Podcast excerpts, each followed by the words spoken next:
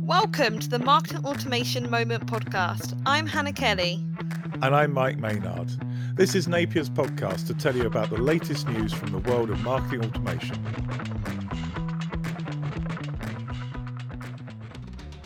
Welcome to the Marketing Automation Moment podcast. I'm Hannah Kelly. And I'm Mike Maynard. This week, we talk about marketing automation platforms using AI, MailChimp getting hacked, how many people are replacing marketing automation systems, and we give you tips on how to get the most from your marketing automation system. Hi, Mike. It's great to see you, and it's good to be back for another episode of the Marketing Automation Moment. Hi, Hannah. Well, it's uh, going to be fun. I think there's been quite a lot happened in the world of marketing automation, a lot of it around, I guess, AI. Yes, definitely. And I really want to talk about what I think is the buzzword of 2023 so far, and that's ChatGPT. I mean, this seems to have blown a lot of marketers' minds. It's all over LinkedIn, it's all over Twitter. Everywhere you look, you're looking at a reference to ChatGPT. So I was really interested to come across that an e-commerce focused marketing automation platform called Bloomreach had actually made an integration with ChatGPT. For me, this is moving quite quickly. You know, ChatGPT's only been around a couple of months and suddenly there's integrations. What does this mean for the marketing automation landscape? Yeah, well, I think people have seen ChatGPT. It's hit mainstream media, and everyone's got really excited. Um, actually, you know, what you need to do is understand the background. And ChatGPT is based on this artificial intelligence um, model that is actually GPT three. Not surprisingly, there's been previous versions of GPT. This is just the latest one. And so I think, you know, people are getting really excited about this, but it has been somewhat of an evolution to get to this point. And interestingly, you know, Bloomreach talk about integrating Chat GPT. I mean, I, am interested to know whether it's actually the chat client that they're integrating, or whether it's just the uh, the model. Um, it sounds from what they're saying like they've literally just put Chat GPT as part of the uh, the product, and then allowing people to type in and say, "Write a sales email for me," which obviously Chat GPT does and, and does very well. But it, it's a little bit formulaic, isn't it? Yeah, definitely. And I mean, it's interesting because the way they've looked at the integration or, or the way they're promoting the integration is really around the content aspects of subject lines, headlines, Google ad headlines within the actual platform itself. But, and I know he won't mind us saying this, but we actually had a chat a couple of weeks ago, didn't we, Mike, with one of our other directors, Ian? And he was mentioning how excited he'd got about ChatGPT. But when he actually looked into it a little bit further, he realized that there was perhaps some issues on just relying on an AI platform like this to build kind of the emails and the, the Google ads and the things needed for social media campaigns. Yeah, I, I totally agree. I mean, you know, it's it's one of those things, and um, if, if you're older like me, you'll know when I say I'm as excited about ChatGPT as I was when I first saw the program Eliza, which was an AI program or at least a pseudo AI program written back in the 1960s. So, you know, it's very exciting. It can do a lot of things, but it's not a complete solution.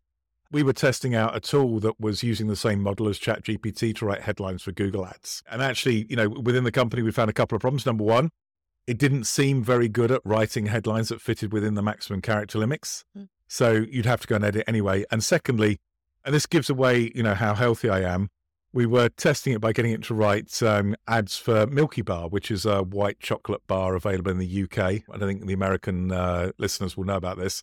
One of the greatest foods in the world, clearly, but contains lots of things that um, could cause problems with um, people with allergies. So it's not gluten free. It's obviously got milk products in, etc., etc. And ChatGPT just decided to write all these headlines about how uh, it's allergen free, which is kind of scary. I think you know, if you if you look at what was said, so Sam Altman runs the company OpenAI that mm-hmm. basically created the GPT model and ChatGPT, and someone asked him about the errors that ChatGPT makes, which, which you know have been pretty well documented, and his answer was, "Well, you don't understand. We didn't try and build ChatGPT to be right. We tried to build it to repeat what you know other people have said on the internet."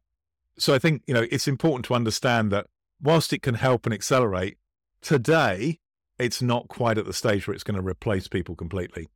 That's such an interesting point, Mike, about what it's been built for to replicate what's already been done on the internet rather than to be this innovation tool for something original. And I think that's definitely something that marketers need to keep in mind. It's using data that's been used before.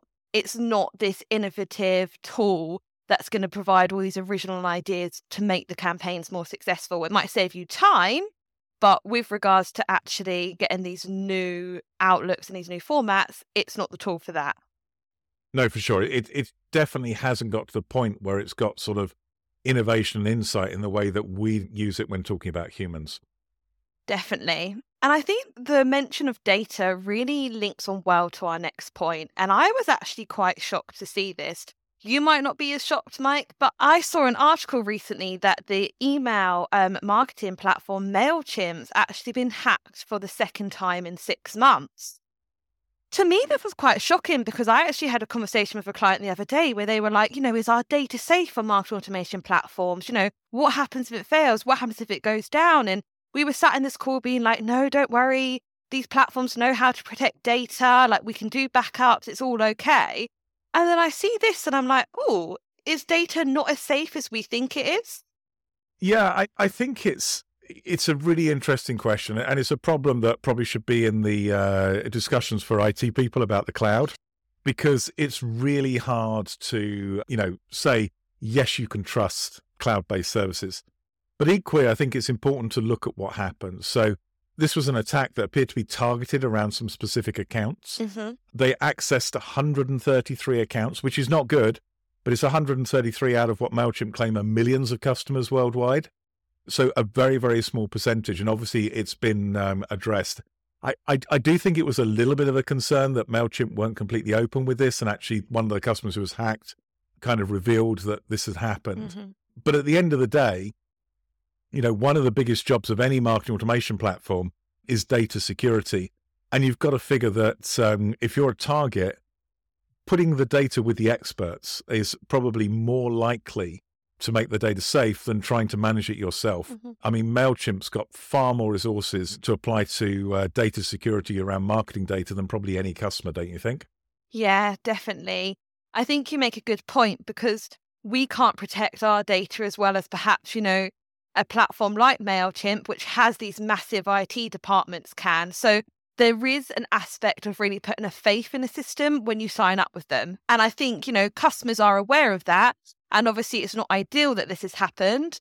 But if it is going to happen, as you said, it's only a small amount of accounts and it's not like millions of people have been compromised.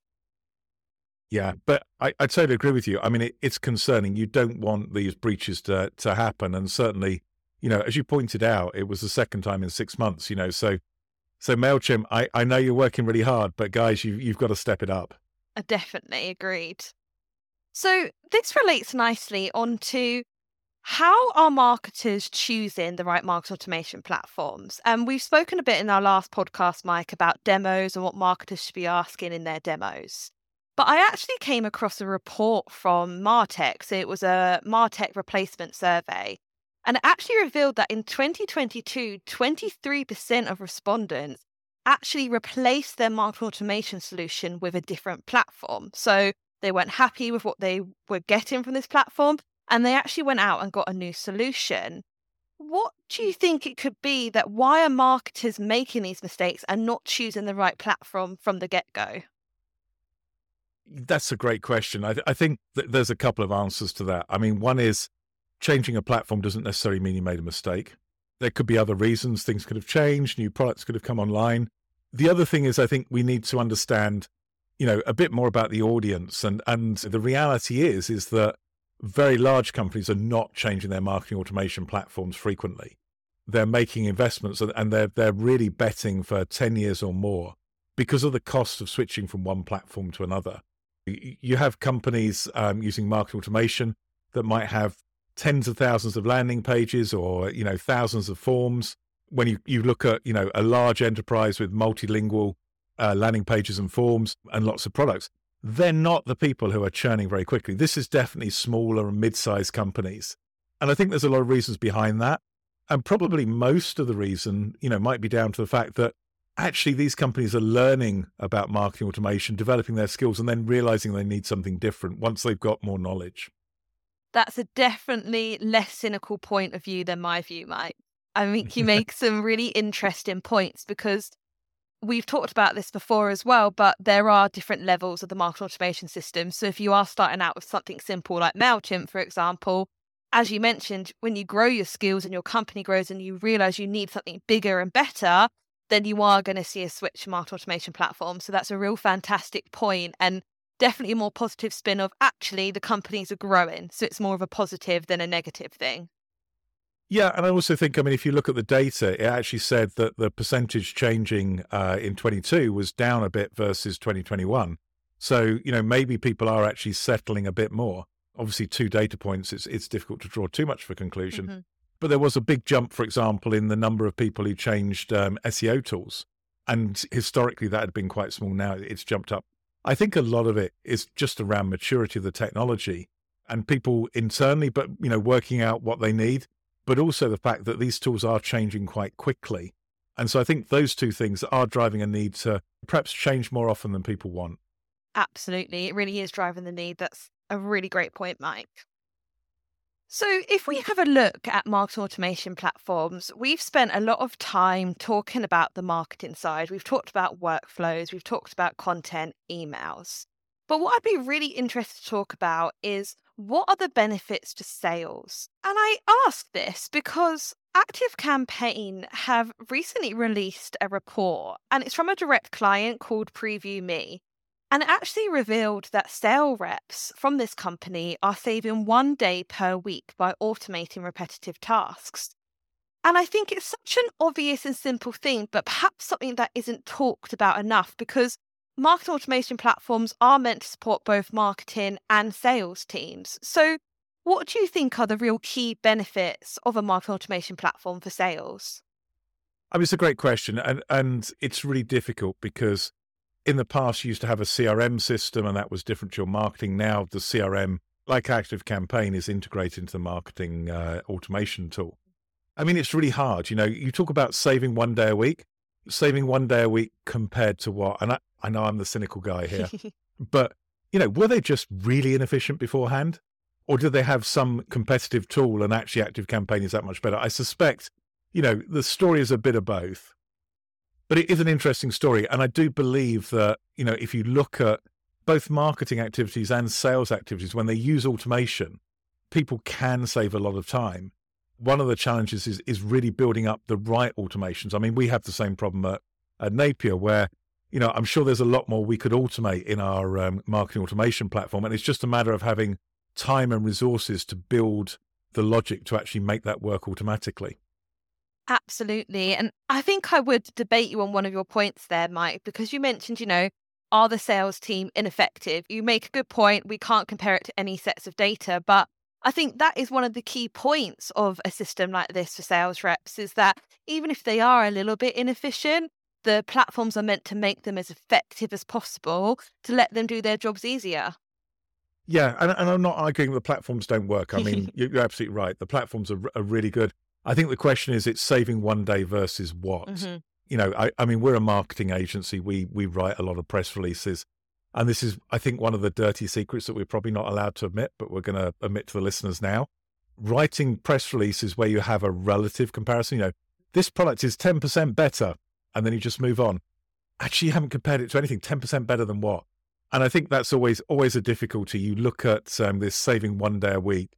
What was it? How did they do it? Why was that the case? And and really, I think you know, although it made a great press release, and and we certainly looked at it and liked it, I'd love to see a much more in depth case study explaining exactly what happened and what sort of automations they implemented and why they saved so much time.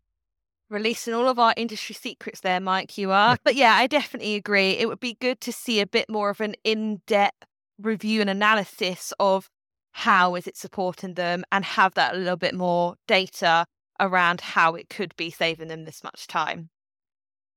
Yeah, unfortunately, it went to marketing people like us, and and clearly someone just got really excited by the number. I mean, it's actually over ten thousand dollars a year if you look at the average sales rep, you know, compensation. So you know, it is a really big deal, and and it's just like it, it's really exciting. It's a great headline.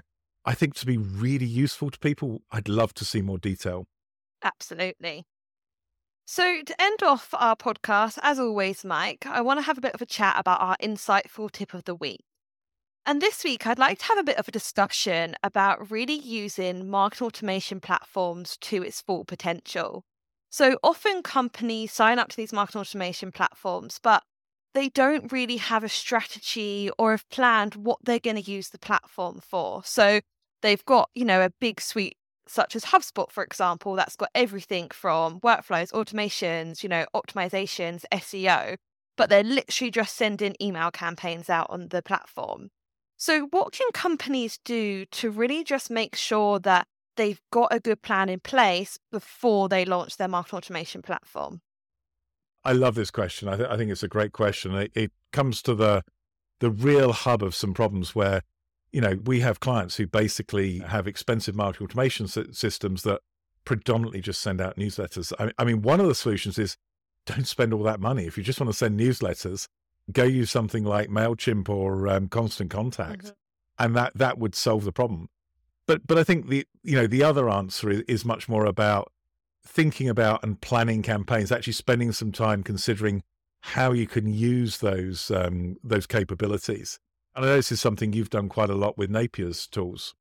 Yeah, definitely. I think it's taken a bit of a wider view. And I think this is what we do with clients. You know, I can't resist a plug, you know, I can't Mike, it's part of my job role. but when we take a look at campaigns, whether it be Napier or with our clients, we look at what else we can do around to support that message. So if it's a product launch, yes, let's do these PR aspects, but how can we use the market automation platform to also get that message out to the database, find new context to get it out to new prospects? And I think it's taken a wider look at okay, we've got this platform. What campaigns are we running? How can we utilize this platform to make our campaigns more effective and more successful? I, I mean, again, great point. Think of it from the point of view of the campaigns and, and how you can make them more successful. I think, you know, the other thing is is there's a balance. You know, you shouldn't just use um, a marketing automation tool as a, a, an email distribution tool. I mean, that's that's silly. That's a waste of money. But equally, I think you know, and, and let's be honest, it probably applies to us as well. I don't think anyone really uses hundred percent of the capabilities. So look at all the features, look at what the, the platform can do, and make use of as many of those features that are relevant to you as possible, without really killing yourself to try and tick all the boxes, because that can actually be counterproductive. You can spend a lot of time and get you know limited benefit. And times and resources, you know, as you mentioned previously, that's always going to be an issue. So, as you said, it's a fine line, but it's balancing what can you implement that's going to make the real difference. And also, don't be scared to ask people around you, ask the experts around you, get, you know, a third insight opinion on how can I do these campaigns? How can I use my resources effectively to basically build the best marketing automation campaigns that I can? I think that's great advice. I, I mean, it's really good and probably the sort of advice we should end the podcast on because uh, that's a great thing for, for listeners to take away. Definitely. Well, thanks so much for joining me again this week, Mike. It's been a great conversation as always. Thanks, Hannah. Thanks for listening to the Marketing Automation Moment podcast. Don't forget to subscribe in your favourite podcast application, and we'll see you next time.